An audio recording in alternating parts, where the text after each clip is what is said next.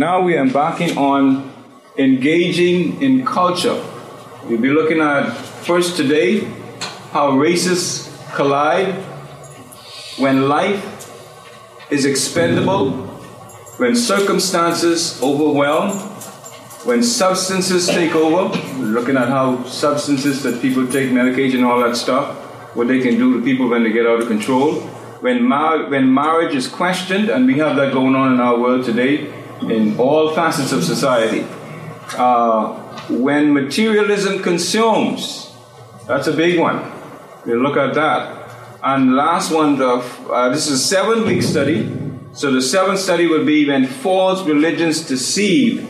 And we have a handout to give you on that, on all of the various religions and what they, what they, what they teach and so on and so forth. So it looks to be an exciting time of studying God's Word and the way that our lives can be impacted in a way where we can move forward wisely, not blindly, but move forward wisely uh, because we know the end of the story, right? Yes. We know how the book ends, right? Yes. All right. So, uh, with that, let's turn to page 83. Uh, page 83. Engaging culture in ever change in an in an ever changing world. The times they are changing. Culture changes. Music styles rise and fall in popularity. When we observe fashions or listen to the slang used by different generations, it becomes clear we are constantly changing. Some things, though, should not change, like truth, ethics, and morality. But unfortunately, Society is even seeking to make changes, to make unchanging principles as pliable as everything else in culture.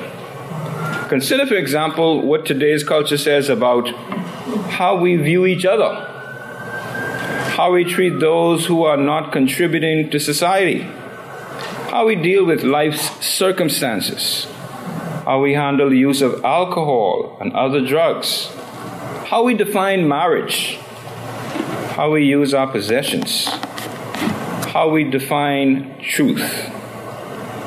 How do we stand for the truth and righteousness in which God calls us to live?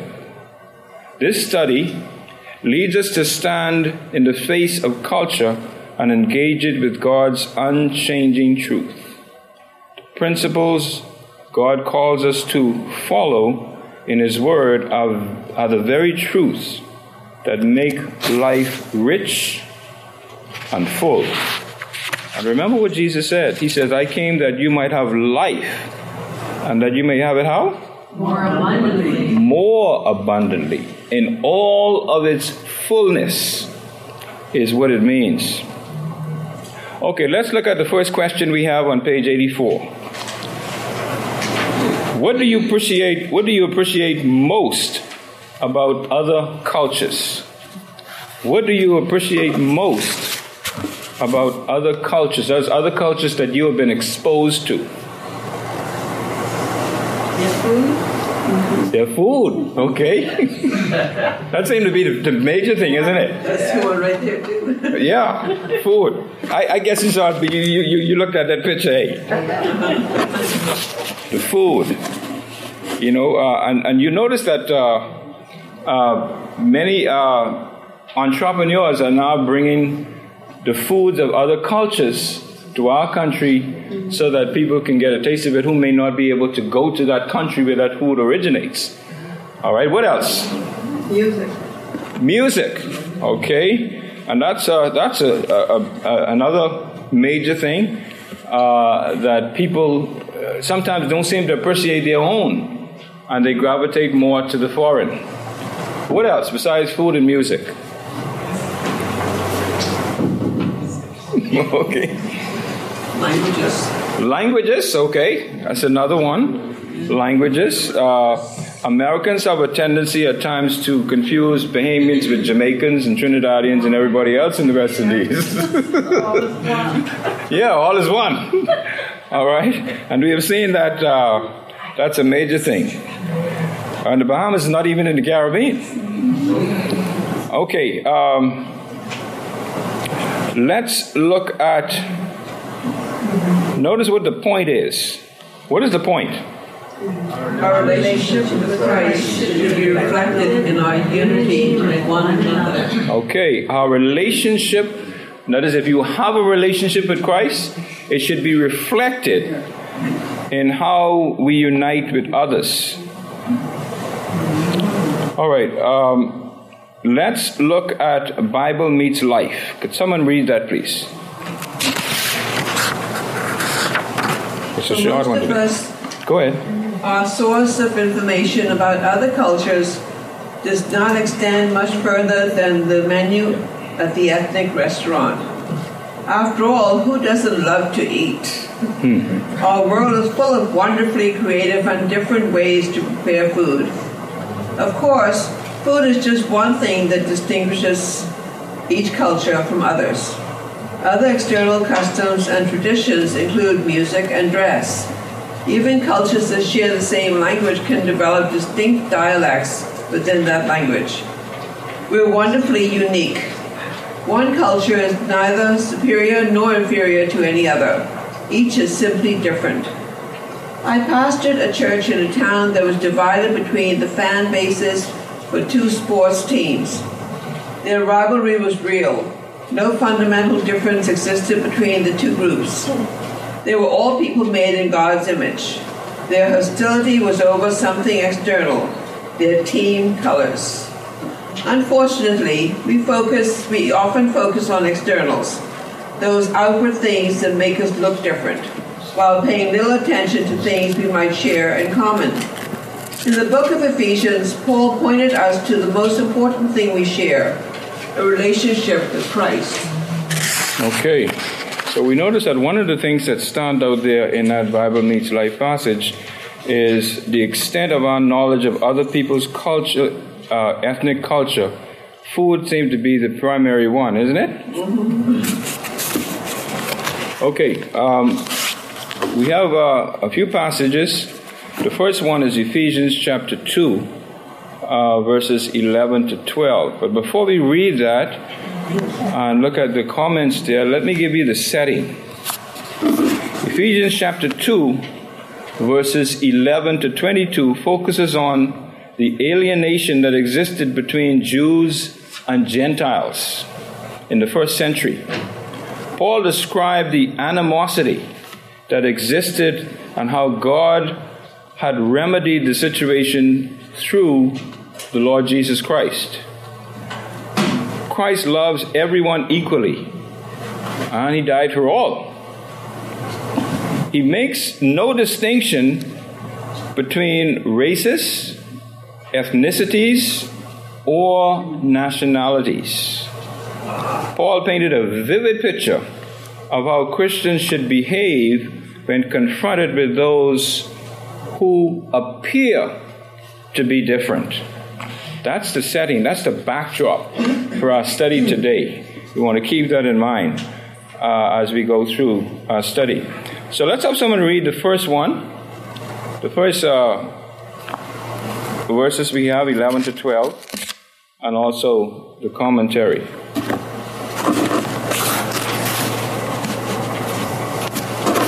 Going once?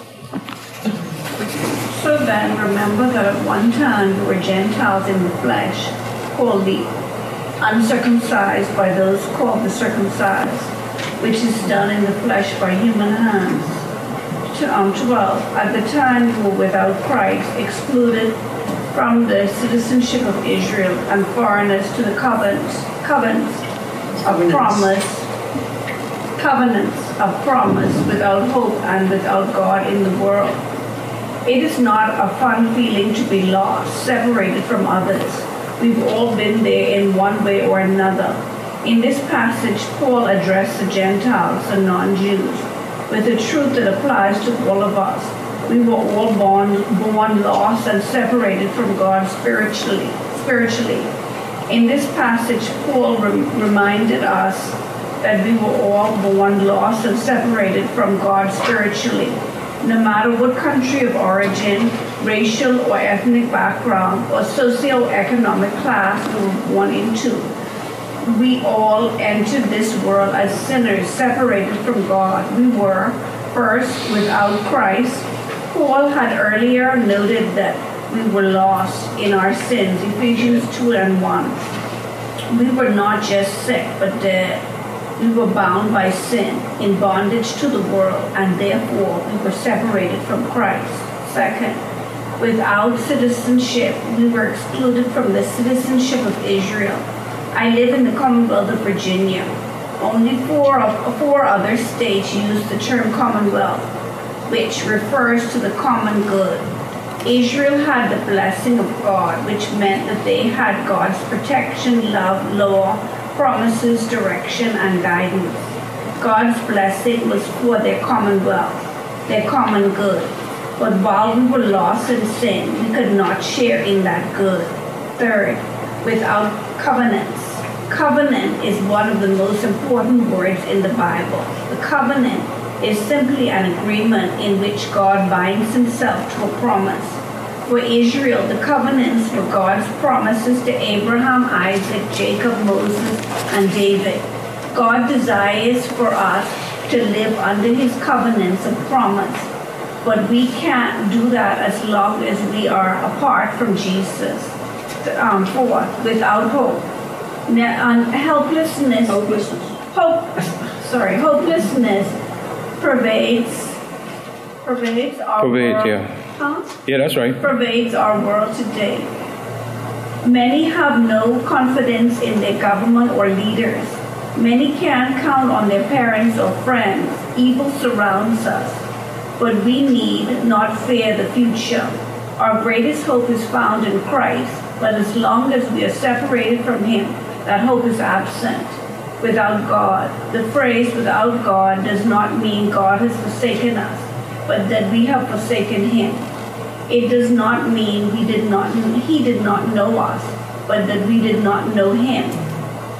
Paul reminds his readers of their former status by using terms others might use in name calling the circumcised and the uncircumcised. For the Jews, these words would be used with a tone of diversion, d- d- yeah, and condensation, con, con, con, conden, Condescension. Condescension, yeah. Thank you. Derision and condescension. against the Gentiles. Social distinctions and divisions are all the work of human hands, and anytime we use terms in a diversive manner, it is sin. Yet without Christ, his promises, and his hope, our differences are magnified. Without Christ, we look for a way to prop ourselves up, and we often do that through a disdain for others.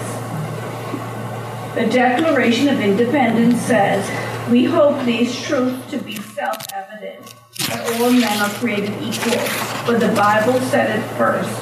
God created all people in his image, and all of us were dead in our sins, separate from him. We are all descendants of Adam and Eve, and therefore we are part of a single race, the human race. So let's call racism what it is sin. It is evil. No race can claim superiority when we are all equal before our Creator. The only answer to our nation's racial problem and other and our only hope for reconciliation is the gospel of Jesus Christ. Amen. All right, so so notice, uh, although Paul had previously stated or previously noted uh, in this letter that all human beings uh, stand deserving of God's wrath for their sins, in Ephesians chapter 2, 1 to 3, here in this verse, these two verses, he pointed out the particularly dire state of the Gentiles before Christ. Paul identified five conditions of the Gentiles' alienation from God's from God in relation to the Jews prior to coming to Christ. First, they were without Christ. Bad state to be in. Especially if a person dies. You don't want to die without Christ. They were separated from God's covenantal people through which he promised Messiah would come. And then, secondly, they were excluded from the citizenship of Israel. They were without citizenship. The Gentiles were excluded from the covenant that God made with Israel. Israel was God's chosen people, as we know, and um, a nation founded by God Himself, which the Gentiles had no part in whatsoever. Third, they were excluded from God's covenant people. The Gentiles were foreigners to the covenant. And then they were without the covenant. And then they were without hope. Now we know what it is to be without hope, right? There are many people who committed suicide, took their own lives because they felt that they had no hope. So that gives us just a small idea or an indication what it means to have no hope. And so the Gentiles, that's us, before we came to Christ, we were without hope. And then finally, the worst state to ever be in. What's that? Without God. Bad state. You never want to be in that state. Because if you're without God, then you're with the other guy. And you don't want to be with him, right? Because you know what his future is, right? You know where he's headed. You know what's God, what, what, what, what is in store for him. All right, so if you're without God, you're in bad shape. All right, so Paul pointed out these five distinctions without Christ, without citizenship, without covenants, without hope, and without God. That brings us to question number two, bottom of page 87. What is the most what is the importance of remembering who we were before knowing Christ? What is the importance of remembering who we were before knowing Christ? You don't want to go back there. Hmm? You don't want to go back there. You don't want to go back there. All right?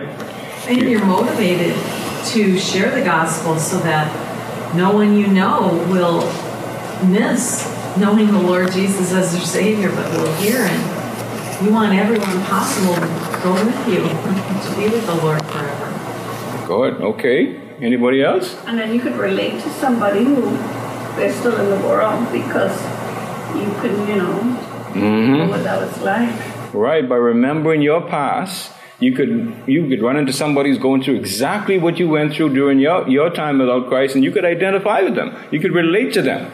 All right. And I think that's a major thing. Uh, for us when it comes to remembering. Boy, I remember when I was in the state that you were in. Boy, I remember when I was where you are. Let me tell you how you could get from that place to a better place.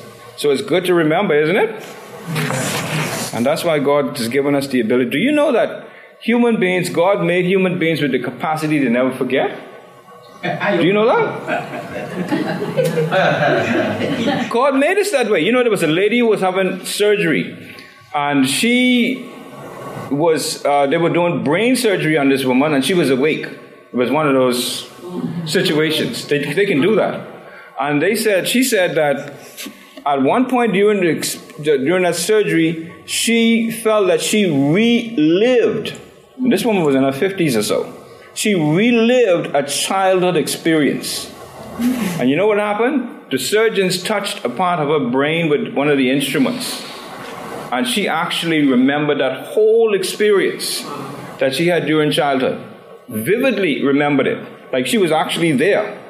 And so God is, you know, the human being is the most complicated and sophisticated computer that God has ever, that anyone has ever made. All right, and God has built us with the capacity never to forget. You may not recall, but it doesn't mean it's not there. Everything that we do in life is stored in our memory.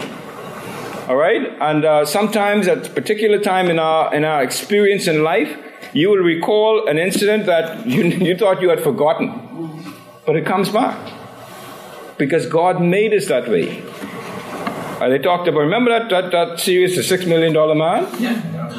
That figure is a joke to, to, to the price that you could put on a human being. We are priceless because God made us, and God don't make no junk. Remember in, in, uh, in Genesis, the book of Genesis says, uh, says that God created nothing in vain. In other words, everything that God made and created has a purpose. God does not make anything that does not have a purpose. God doesn't make junk. All right, so let's remember how vital it is that we are special to God, created by God for a purpose. The next passage that we have is uh, verses 13 to 18. Let's go ahead and read that. And before you there, brother, I Uh-huh. think to just remember that remember the story about the rich man and Lazarus? Mhm. He says, in your lifetime. Yeah. hmm Remember how old he was. Exactly. That's, that's that's a good example. God God recalled him to remember because God made him. God knows that He made him with the ability to remember. Now he could choose not to recall, but God says, "Remember in your lifetime how you lived well and paid sumptuously, and Lazarus lived in such and such a way," and he could recall that. Brother Randy, God also created us for His pleasure. Right. Um, and God get um, pleasure out of us when we become fully aware of who He is and who His greatest enemy is, and we turn our back against His greatest enemy, who is the fallen angel, and focus on Him. And, and um, thank Him for making us a part of His creation, we were created for God's pleasure. And God's get his greatest pleasure out of us when he see us exercising wisdom and choosing him over his greatest enemy. Good point.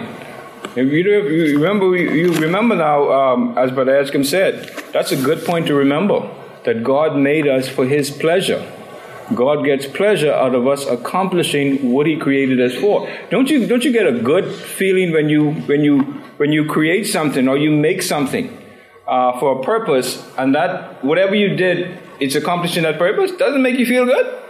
You make a cake for a, a friend or a neighbor, and you give it to them, and you see their response and their reaction to it. Doesn't that make you feel good? Yeah. Or you give someone a gift that you probably created yourself, and you see their response. You created that for a purpose, and when you see that purpose fulfilled, you are ecstatic. You, it, that's how Brother Eskim says. That's how God feels when we accomplish His good purpose. So that's a good point. Thank you for that. Okay. Uh, the next point, or the next verse, verses 13 to 18. Let's read that one. And now in Christ Jesus, you who were far away have been brought near by the blood of Christ. For he is our peace, who made both groups one and tore down the dividing wall of hostility. In his flesh he made of no effect a law consisting of commands and expressed in regulations, so that he might create in himself one new man from the two, resulting in peace. Mm-hmm. He did this so that he might reconcile both to God in one body through the cross, by which he put the hostility to death. He came and proclaimed the good news of peace to you who were far away, and peace to those who were near. For through him we both have access in one spirit to the Father. Continue. We were sinners without God, but He did not leave us there. Our sin created an inner conflict, James 4 1. But we manifest that conflict in many ways. It's been said, a man at war with himself will be at war with everyone else around him. Hmm. Only one solution to this conflict is available the blood of Christ. God sent his son Jesus, a Middle Eastern man with a dark complexion, born to save sinners from every race and walk of life. John 3:16. Because Christ's salvation brings us all to the Father, there is no longer any wall between us and other believers. The gospel tore down the dividing wall. When Paul wrote this passage, he probably had in mind the wall at the Jewish temple that separated the court of the Gentiles from the temple proper. A sign was posted there that declared, No foreigner may enter within the barricade that surrounds the sanctuary and enclosure. Anyone who is caught doing so will have himself to blame for his ensuing death. Similar divisions exist today.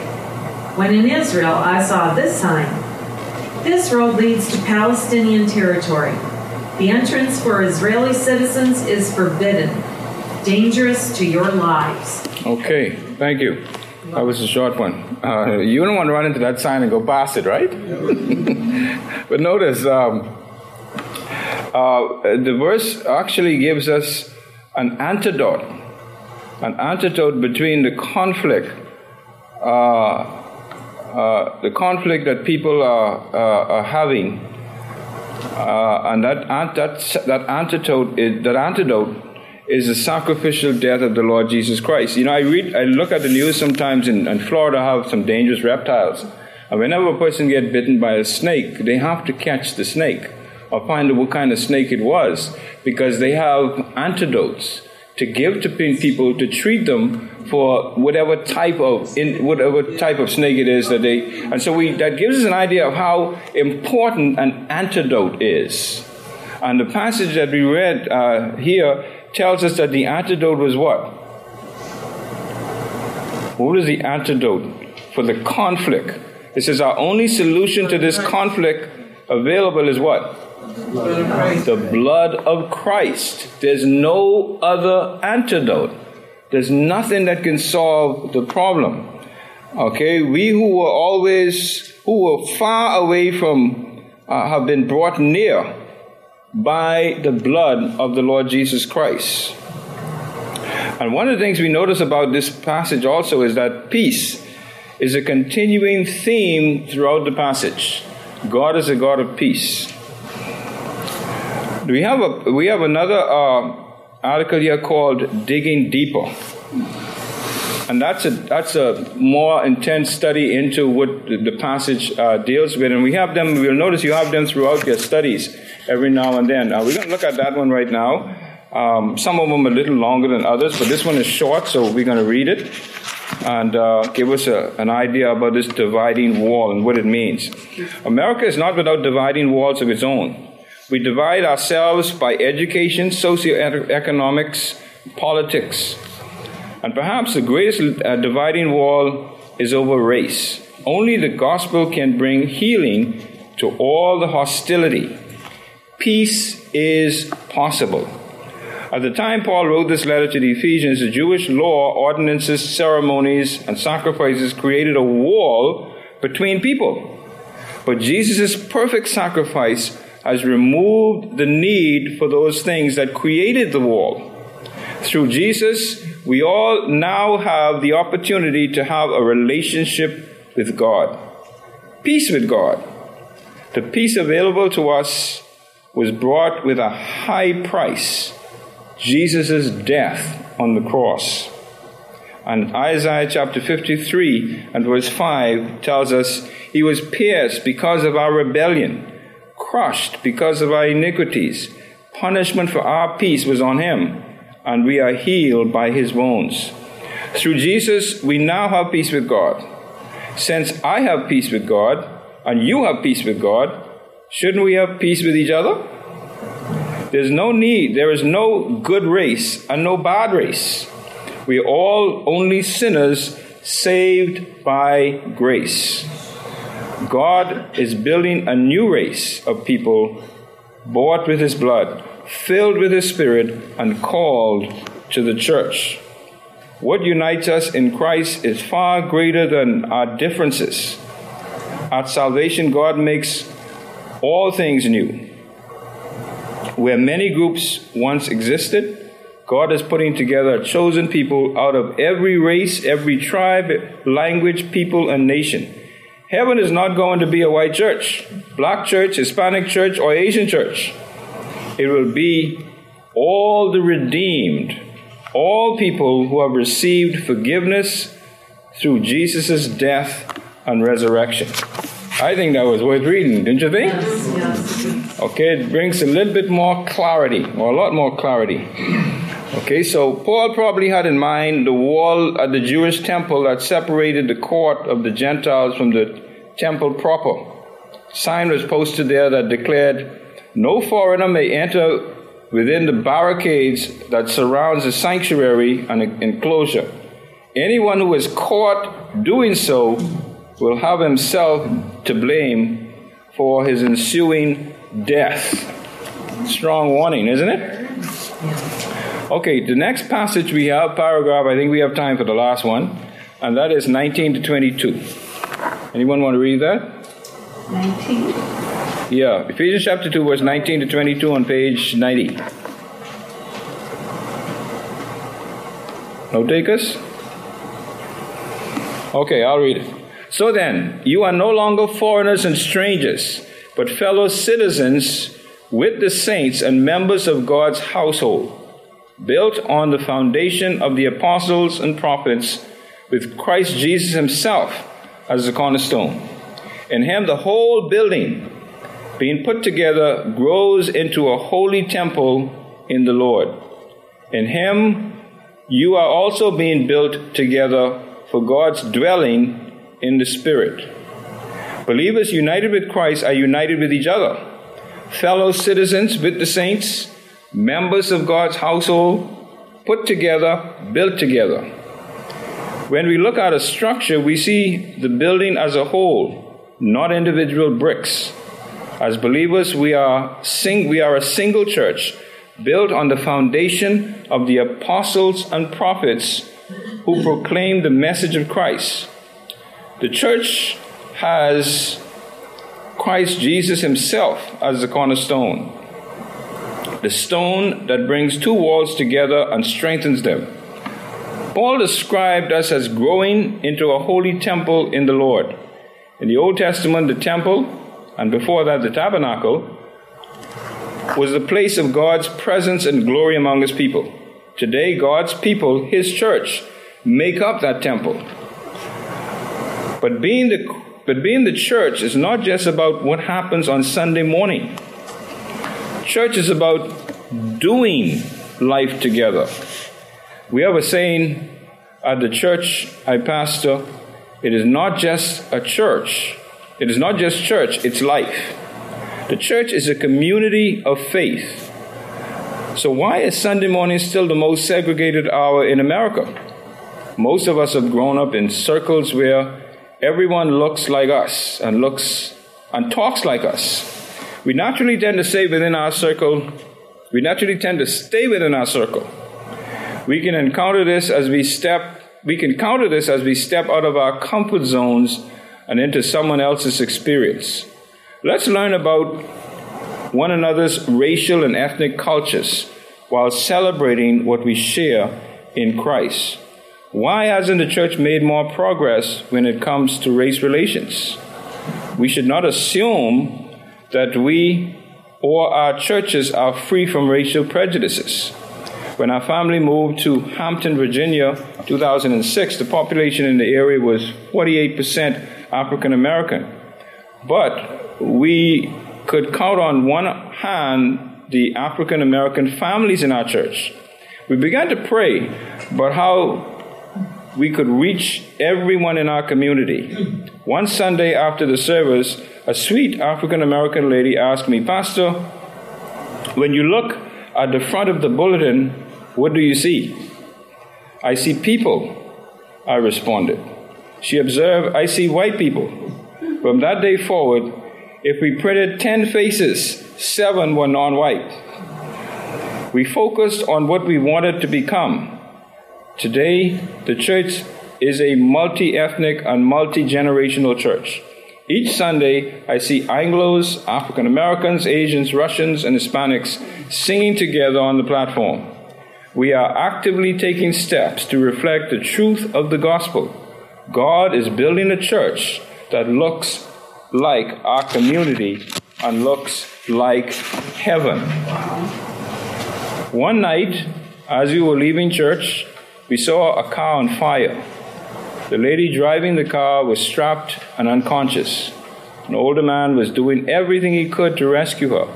The flames almost engulfed him. Finally, he was able to break the window, unlock the door, and pull the woman to safety, saving her life. The lady was Caucasian, the man was African American. In that moment, though, no one noticed the difference. All that mattered was a lady trapped in a car going up in flames and had been rescued. People all around us are trapped in sin, unconscious and unaware of what awaits them. God has called the church to work together with the same urgency, a unified army, putting aside our preferences and differences. We are one in Christ, and we should act like it. Powerful, isn't it? Yes. All right, last question, question number five. What are some practical steps our group can take to positively impact race relations in our community? Anyone? Sincerely reaching out to one another. Okay, sincerely. Reach out with sincerity. Uh, okay, anyone else? Probably visit other churches where maybe it's not so many whites or like us. Okay, visit other churches Yeah, where there's. maybe church like a Asian church or something like that. Okay. It might be predominantly, you know, because our church is- has a mixture, but Mhm. you know, the churches maybe it's all black, like a Haitian church or something like that. Okay. Okay, visit other churches where there's diversity. Anyone else?